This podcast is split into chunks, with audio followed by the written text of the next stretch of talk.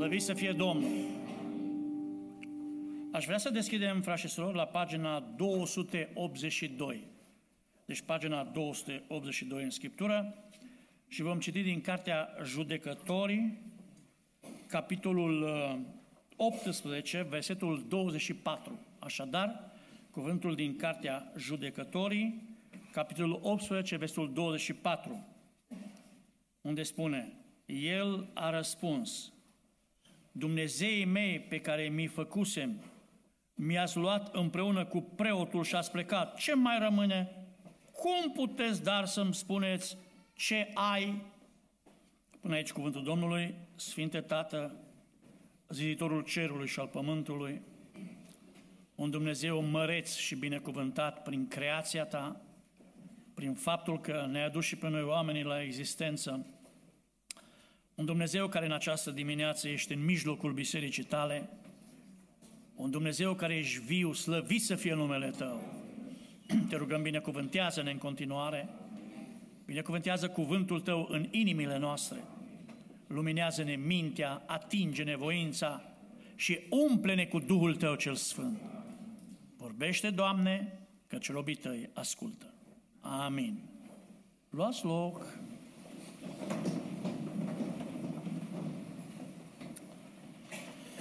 M-am gândit să citesc mai mult din acest capitol, dar totuși am rămas doar la acest verset.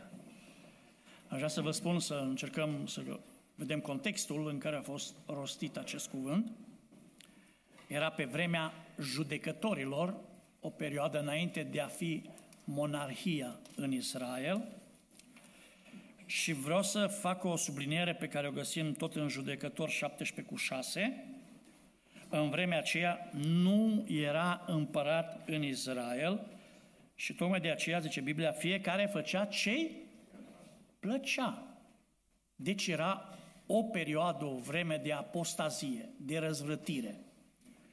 Când uh, Israel s-a îndepărtat de Dumnezeu, era o perioadă grea, o perioadă de încercare pentru popor, mai ales pentru credința și pentru viața spirituală a poporului, și în perioada aceea, zice Biblia, că o parte din fiii daniților, o seminție din Israel, seminția Dan, a trimis o delegație alcătuită din cinci persoane care au mers să cerceteze unde ar putea să se stabilească o parte din seminția daniților. Și în călătoria lor, în drumul lor, au ajuns prin muntele lui Efraim, unde se afla un bărbat pe nume Mica. Uh, omul acesta, într-un fel, vrea să-L slujească pe Dumnezeu, dar așa cum era poporul confuz, exact așa era și el. În mentalitatea lor, în trăirea lor, erau departe de Dumnezeu. Și acum vreau să fac câteva sublinieri, și anume, Uh, mai întâi, omul acesta, bărbatul acesta, a încercat să facă un mic centru religios pentru familia lui. Deci un loc unde să se închine lui Dumnezeu în modul în care el gândea. Și spune Biblia că el, uh, după ce a făcut și a adus anumiți idol și terafim, a făcut un efod, nu erau exact după cuvântul Dumnezeu și după legea lui Dumnezeu, pentru că întotdeauna omul produce ceea ce este în inima lui, nu așa? Deci omul acesta, în consecință, avea inima departe de Dumnezeu. Dar cert este faptul că a avut această dorință să facă un loc în casa lui unde să se închine lui Dumnezeu în modul în care el gândea. Și zice Biblia că din întâmplare a trecut prin locul acesta un tânăr care uh, era din Betleemul lui Iuda, adică avea casa, locuia, avea reședința în Betleemul lui Iuda și era, deci din familia lui Iuda, era un levit și locuia pentru o vreme acolo. Dar omul a plecat din seminția lui Iuda, din Betleem, a plecat și în drumul lui a ajuns la muntele lui Efraim și a venit în contact cu acest Mica, cu acest bărbat de care vă spuneam. Și când Mica uh, a auzit că el este levit, dacă vă uitați la judecător 17 cu 12, Mica a sfințit pe levit și tânărul acesta i-a slujit ca preot și a locuit în casa lui. Deci l-a luat pe fiul său din locul acela de închinare și l-a așezat pe acest levit. Și ascultați ce spune. Mica a zis, acum știu că Domnul îmi va face bine, fiindcă am ca preot pe levitul acesta. Adică era un fel de reminescență în mintea lui în legătură cu leviții și cu lucrarea Lui Dumnezeu, dar încă o dată, el nu era un om care să aibă o viziune clară. Și acum, trecând prin locul acelea, acele cinci scoade, acei cinci oameni care au fost uh, trimiși să cerceteze locul și unde să se așeze poporul, a ajuns în casa acestui bărbat mică. A stat de vorbă cu acest tânăr care până la urmă a ajuns preot. Și acum, vreau, în introducerea mea, care poate fi un pic mai lungă, vreau să spun ceva. Acest bărbat care a venit din Iuda se numea Ionatan și era fiul lui Gershom, fiul lui Moise. Și acum, noastră știți că preoții au venit din Aron, foarte bine. Preoții au venit din Aron. De asemenea, și leviții a venit din această seminție. Și acum am o întrebare. Știți ce s-a întâmplat cu descendenții lui Moise? Ce s-a întâmplat cu descendenții lui Moise? Vă spun o altă întrebare aceasta. Și ca să înțelegem ce s-a întâmplat cu ei, aș vrea să deschidem la 1 Cronici, capitolul 23 și versetul 14. 1 Cronici, 23 și versetul 14. Și spune așa, dar fiii lui Moise, omului Dumnezeu, au fost numărați în seminția lui Levi. Deci fiii lui Moise au fost integrați în seminția lui Levi. Știți că Levi erau rânduiți ca să laude pe Domnul, să transporte cortul, să-l demonteze, să-l monteze, să slujească pe lângă cort și doar fiii care veneau direct din Aron erau preoți în Israel. Și acum vreau să vă mai spun ceva. E o tendință valabilă și astăzi. Întotdeauna omul vrea să fie mai mult decât îi. Ăsta era un tânăr levit, Ionatan, despre care vă spuneam, care a ajuns în cazul lui mic. Nu avea dreptul să funcționeze ca preot. Nu avea căderea să fie în starea asta. Dar asta este în firea omului, întotdeauna dorește mai mult. Aș vrea să vă uitați, vă rog frumos, la numeri capitolul 16 și versetul 10. Când Core, Datan și Abiram, Datan și Abiram, erau din Ruben, întâiul născut. Core era levit. Și ne spune cuvântul Domnului, deci aici ne spune că uh, va lăsa să vă apropiați de el, e vorba că Dumnezeu îi spune lui Core, care era levit, pe tine și pe toți frații tăi, pe copiii lui Levi, deci nu preoții, cei care slujeau la cort. Și acum mai voi și preoția. Adică acești oameni au făcut o rebeliune în Israel. Sigur, nu vreau să insist prea mult, dar noastră știți că poporul a fost pedepsit pentru faptele lui și pentru răzvătirea lui. De ce? Pentru că Core a vrut să fie și el preot. Deci este în firea omului să fie mai înalt, să fie mai sus decât poziția în care se află. De ce? Dacă vă uitați la Levitic 21 cu 10, spune că preotul era un fruntaș în Israel.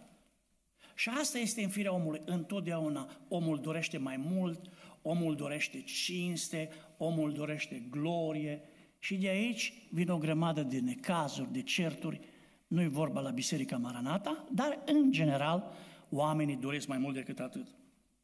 Să știți că asta, pornirea asta, nu e numai în firea oamenilor mărunți, să le zic așa, cu ghilimele de rigoare. Dacă deschideți la uh, cuvântul Domnului în doi cronici, și ne uităm, este vorba despre un împărat, doi cronici, de la, 26, la capitolul 26, de la 16 la 20. Acolo ne vorbește despre un împărat extrem, extrem de prosper.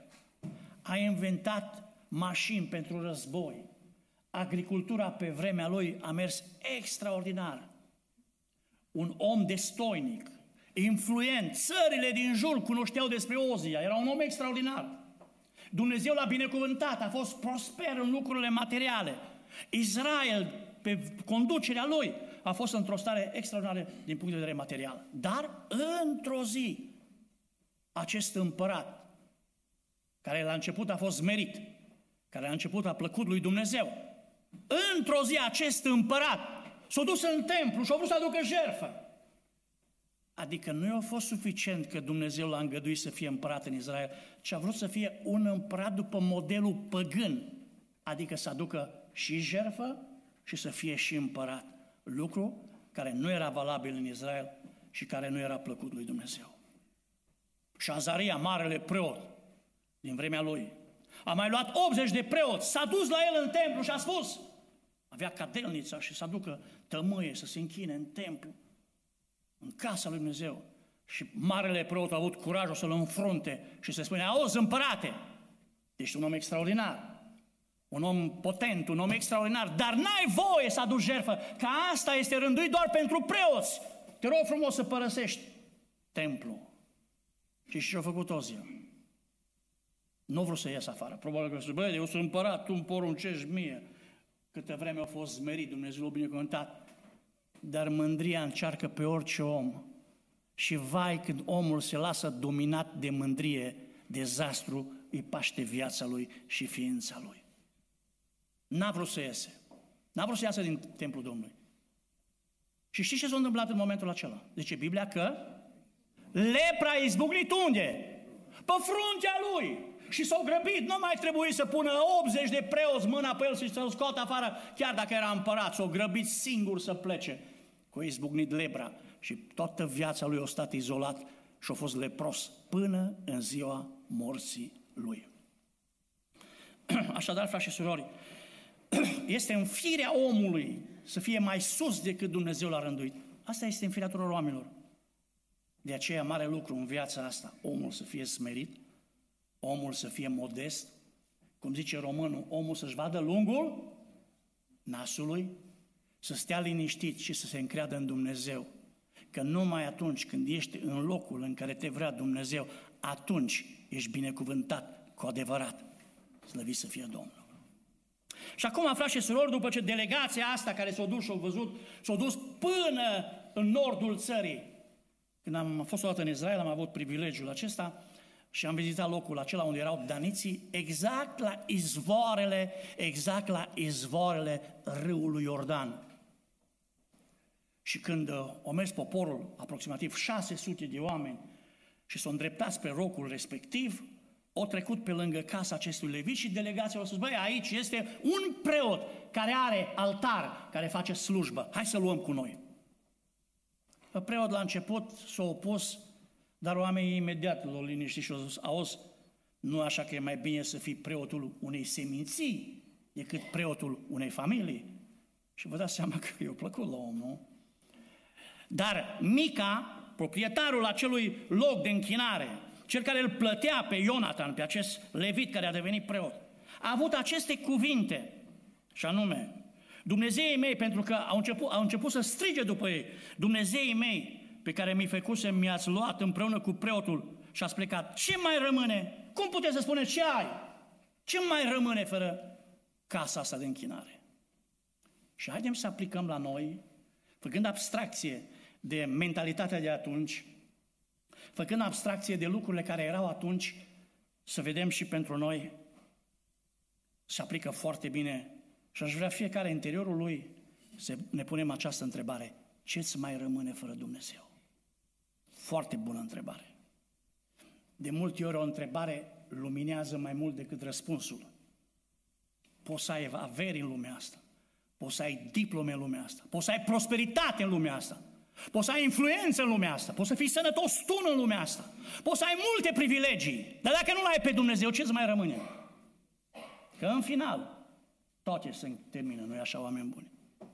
Și de aceea, și de aici, am o meditație, un cuvânt pe care l-am numit M-aș pierde dacă te-aș pierde. M-aș pierde dacă te-aș pierde. Când îl pierzi pe Dumnezeu, te pierzi și tu. De aceea aș vrea ca Domnul să ne binecuvânteze și să ne dea înțelepciune în viața asta, frați și surori, să-L păstrăm pe Dumnezeu în viața noastră. Să-L păstrăm pe Dumnezeu mai mult decât pe o comoră. Pentru Pentru că este cea mai mare comoră Dumnezeu cel viu. Când îl ai pe Dumnezeu, trebuie să vinzi totul și să cumperi mărgăritarul. Când îl ai pe Dumnezeu, trebuie să fii bucuros și în condiții de încercare și în condiții de suferință. Când îl ai pe Dumnezeu, ai totul. Când îl ai pe Dumnezeu, ai și eternitatea, nu-i așa? Fără Dumnezeu, totul este praf și cenușă. Așadar, aș vrea ca Domnul să ne binecuvânteze și să ținem la Dumnezeul nostru. Un lucru este cert, Dumnezeu ține la fiecare dintre noi. Asta vreau să o luați ca o certitudine.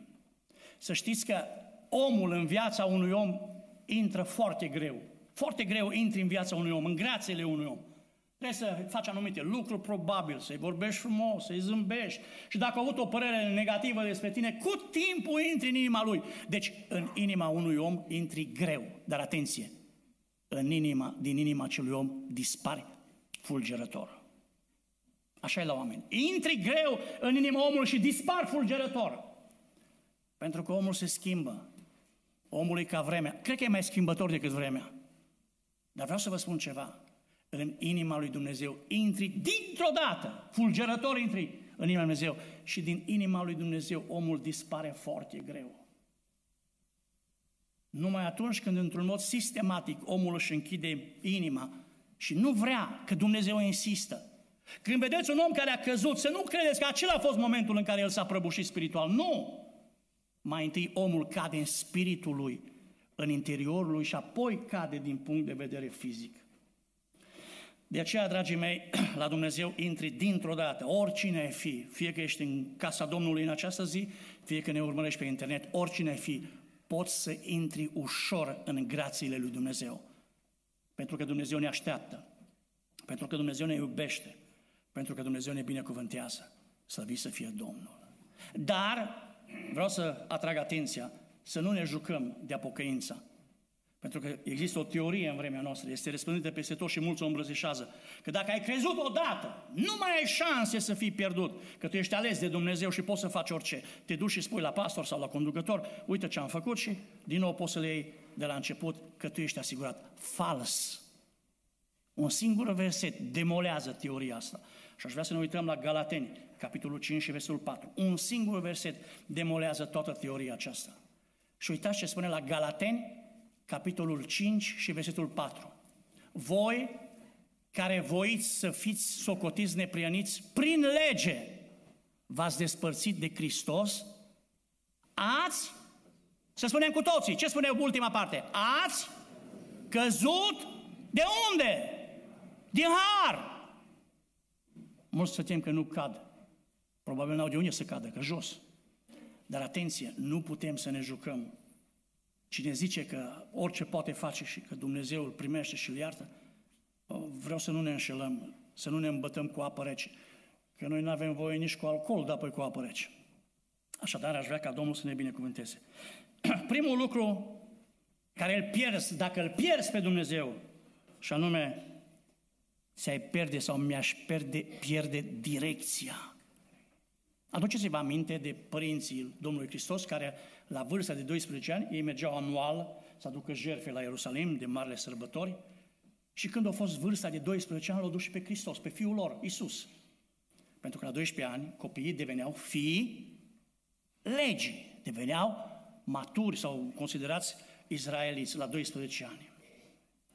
Și cuvântul ne spune că după ce s-a încheiat ritualul de acolo, împreună cu cei care din, din, din satul lor, din neamul lor, s-au întors către casă și zice Biblia că după o zi, părinții au zis, băi, auzi, Maria, eu fi zis Iosif, unde e Iisus? Păi cum Iosif, tu nu știi unde e Iisus? Nu. S-a uitat în stânga, în dreapta, între copilașii care se zbenguiau ca și miei, nu?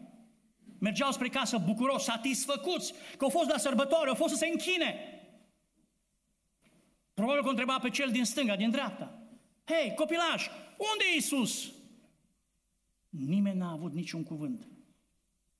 Și a trebuit să se întoarcă înapoi în Ierusalim.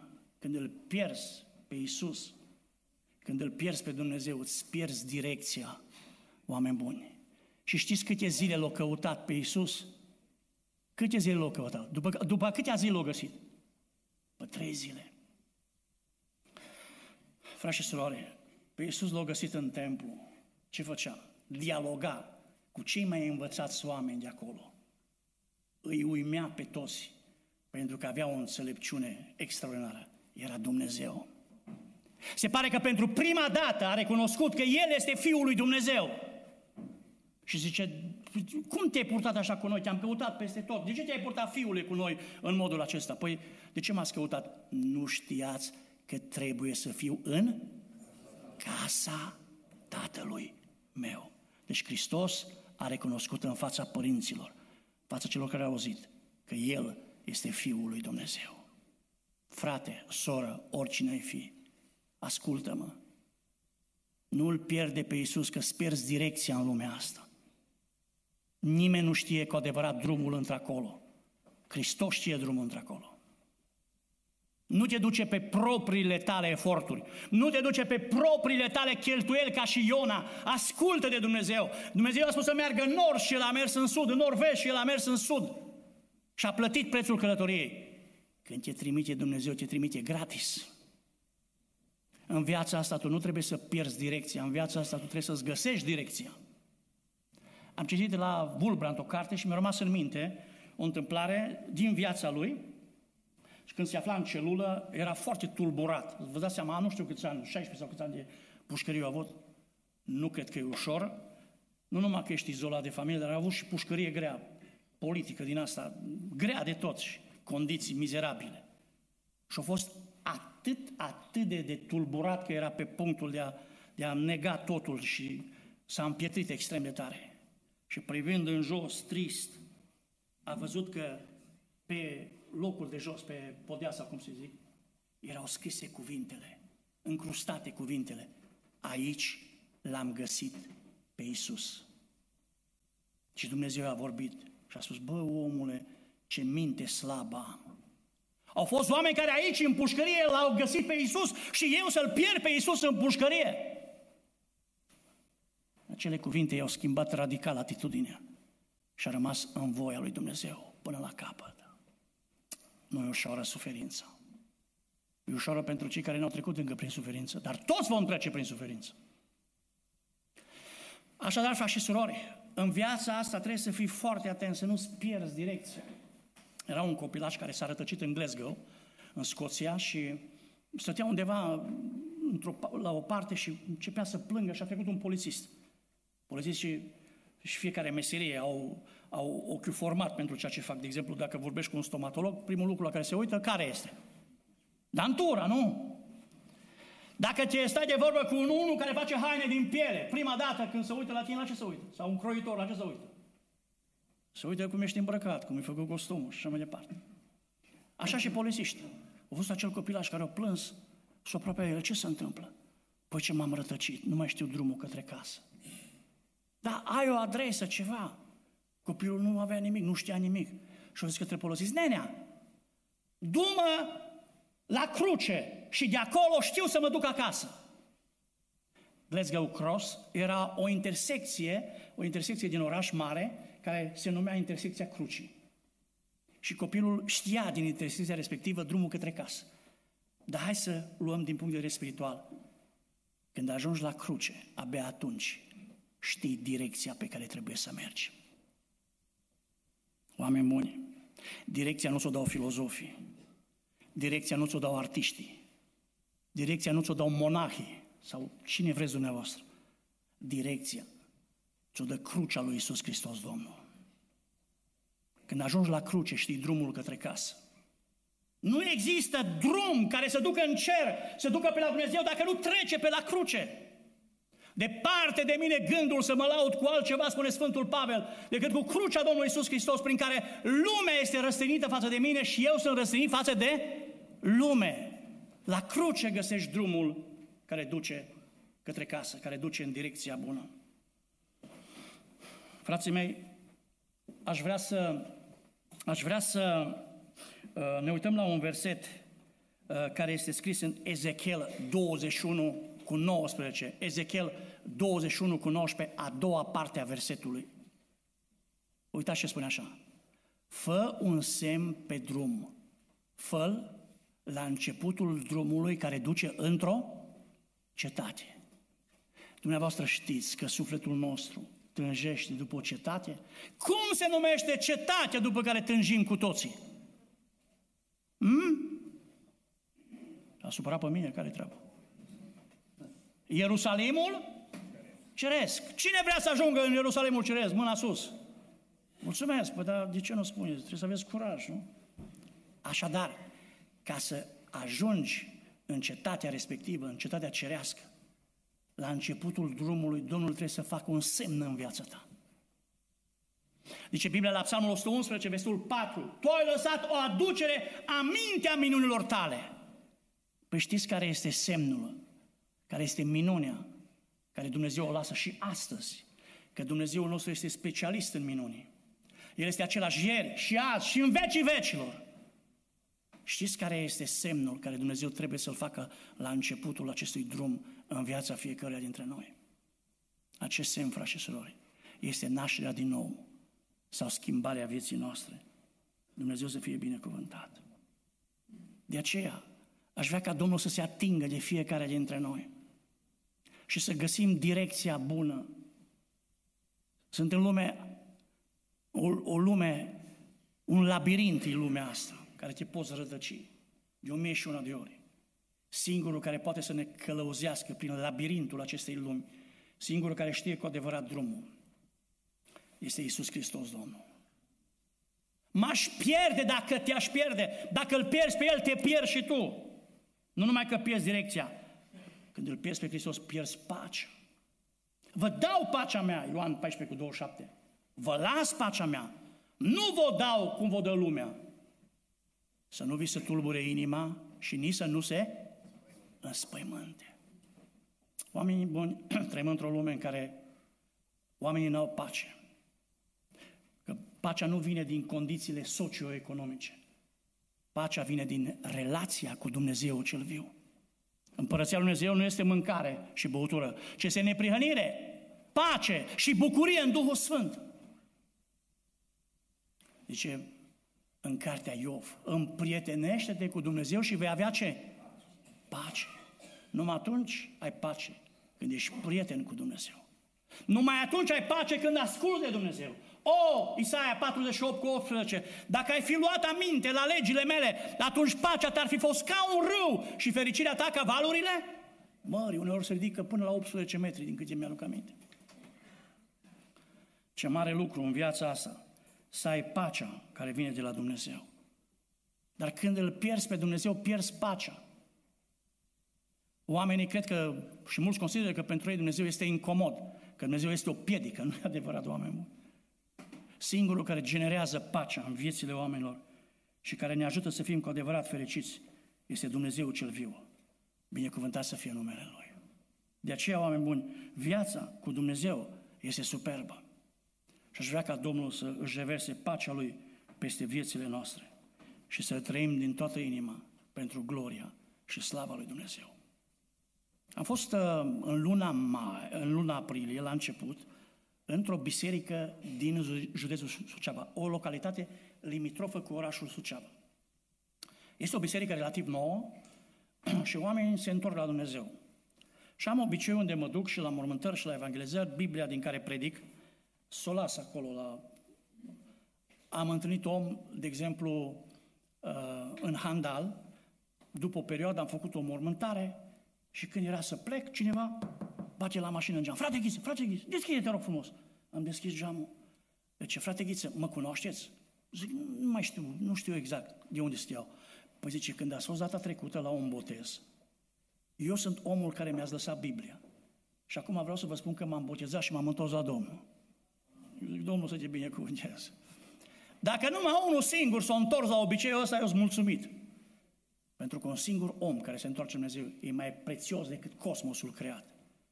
Și m-am dus la Suceava. S-a întâmplat în modul ăsta.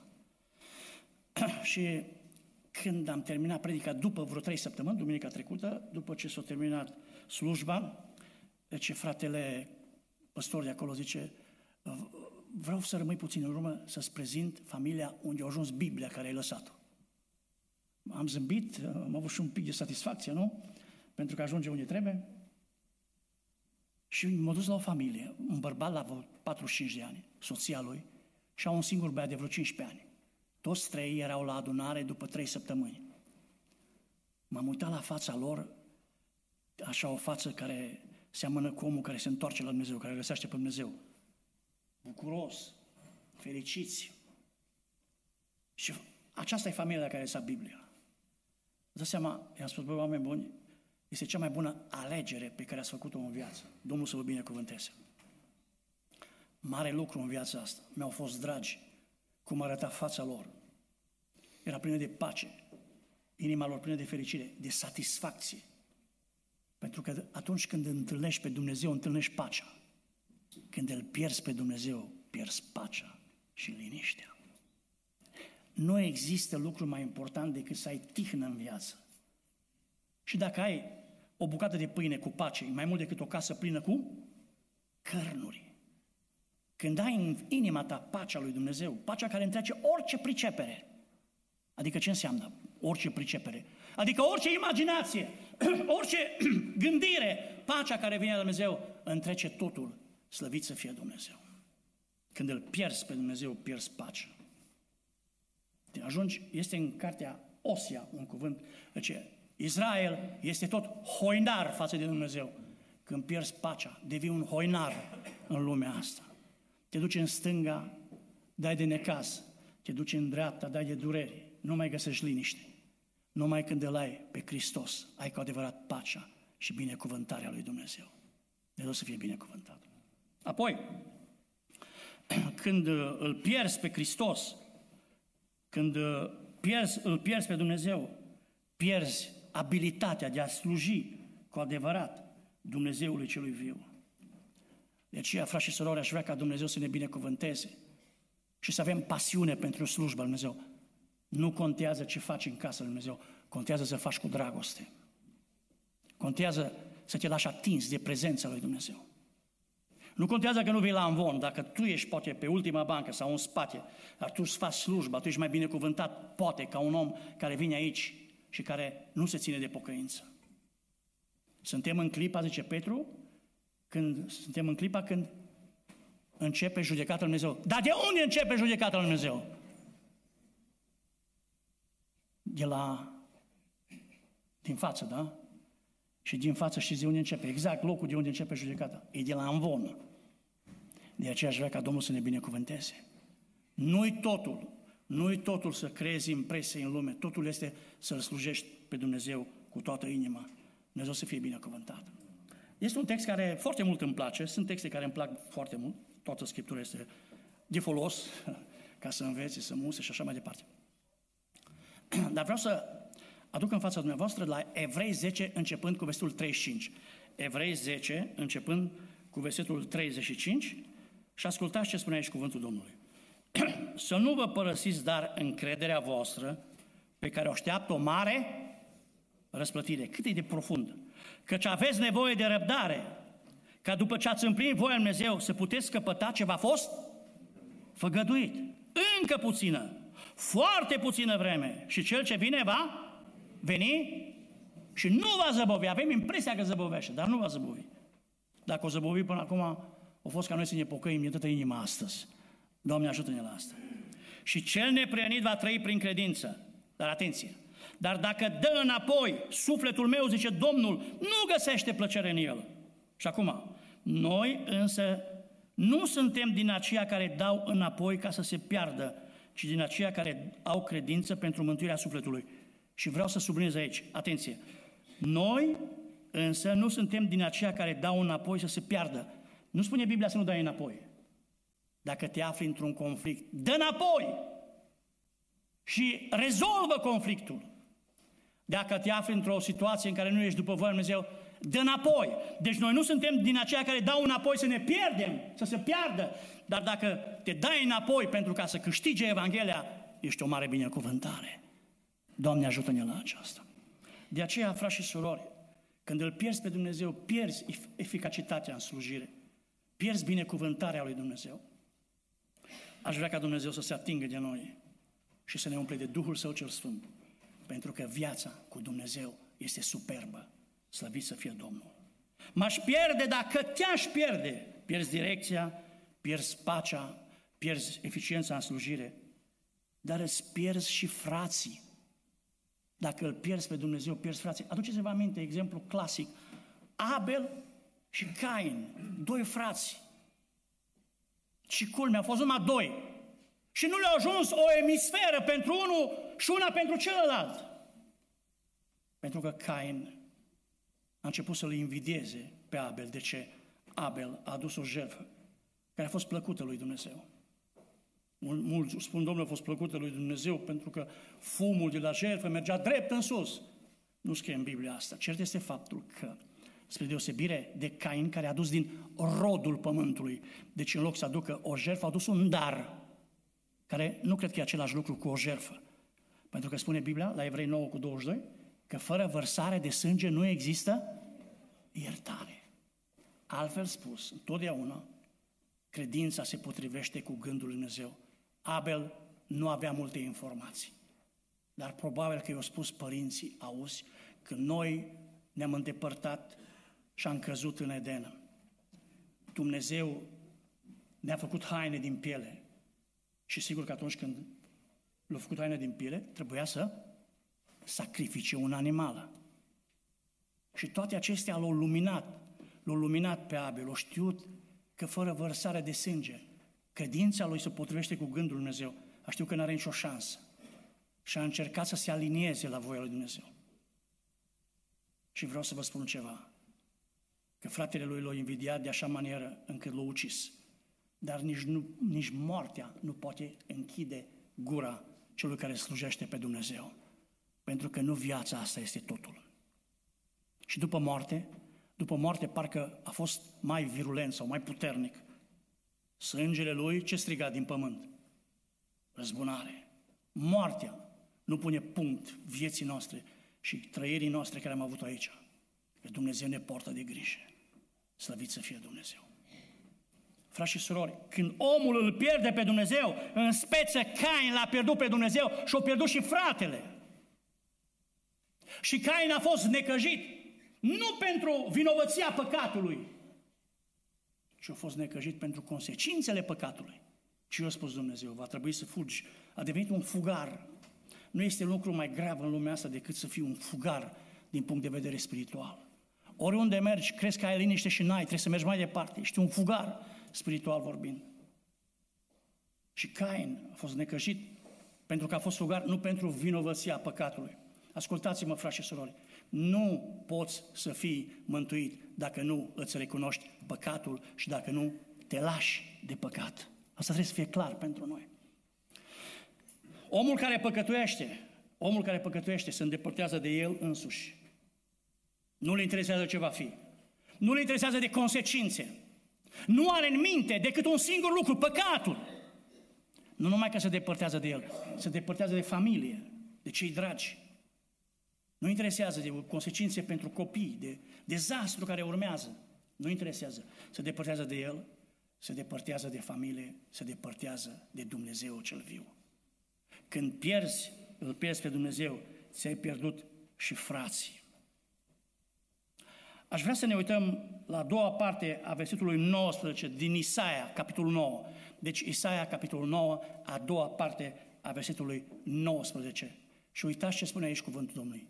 Nimeni nu cruță pe fratele său. Nu vi se pare actual acest verset? Nimeni nu cruță pe fratele său. Zice Pavel la un moment dat, cine cade în păcat, în 2 Corinteni, capitolul 11, și eu să nu ard. Astăzi parcă s-a schimbat deviza. Cine cade în păcat, și nu mai zice, zice Pavel, și eu să nu ard.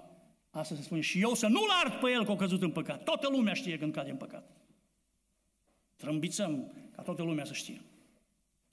Fraților, aș vrea să ne purtăm frumos cu oamenii, pentru că oamenii sunt proprietatea Dumnezeului celui viu. Salvează pe oameni, chiar dacă îi salvezi din foc, zice Iuda. Important este să-i salvăm.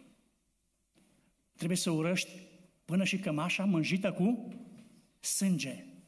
Adică, la, în Vechiul Testament, carnea deschisă era un simbol al păcatului. Frații mei, Aș vrea să fim interesați de oameni. Sunt oameni necăjiți. Sunt oameni care au probleme, oameni care au încercări. Încearcă să fii, să cooperezi cu Dumnezeu la opera de îmbunătățire, de asanare a societății în care trăim. Aruncă o privire zâmbitoare. Ascultă pe un om în necazul lui. Oferă-i o coajă de pâine, rogă-te pentru el.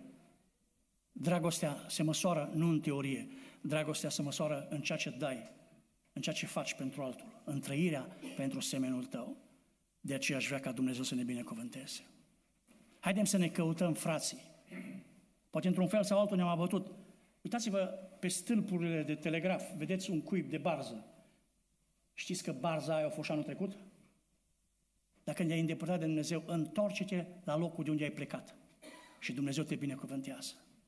Dumnezeu te ajută să ai rod în continuare, nu? Sper că să înțelegi ce vreau să spun. Aș vrea ca Domnul să ne binecuvânteze și să ne ajute să trăim pentru semenii noștri. Doamne, ajută-ne la aceasta! M-aș pierde dacă te-aș pierde, dacă pierzi direcția, dacă pierzi direcția, dacă îl pierzi pe Dumnezeu, pierzi pacea, capacitatea de slujire, pierzi frații. Și vreau să închei cu un alt gând, al cincilea, și anume, pierzi mântuirea. Fraților, aș vrea ca Dumnezeu să ne binecuvânteze. Vreau să ne uităm la Romani, capitolul 8, versetul 24, prima parte a versetului. Romani 8 cu 24, căci în nădejdea aceasta am fost mântuiți. Adică nădejdea, dacă vă uitați în versetele dinainte, că și trupul nostru va fi mântuit. Astăzi Dumnezeu a mântuit Duhul nostru, sufletul nostru. Și mântuirea va, trupul va, fi, va afla ultimul, mântuirea la învierea din morți. Deci trupul nostru are valoare în virtutea faptului că Hristos a înviat din morți. Merită să trăim pentru Dumnezeu. Merită să-L păstrăm pe Dumnezeu, indiferent cât costă lucrul acesta. Că totul trece în lume. Bogăția trece, popularitatea trece, gloria trece, tinerețea trece, plăcerile vieții se duc. Dar dacă rămâi cu Dumnezeu, ești un om binecuvântat pentru veșnicie. Amin.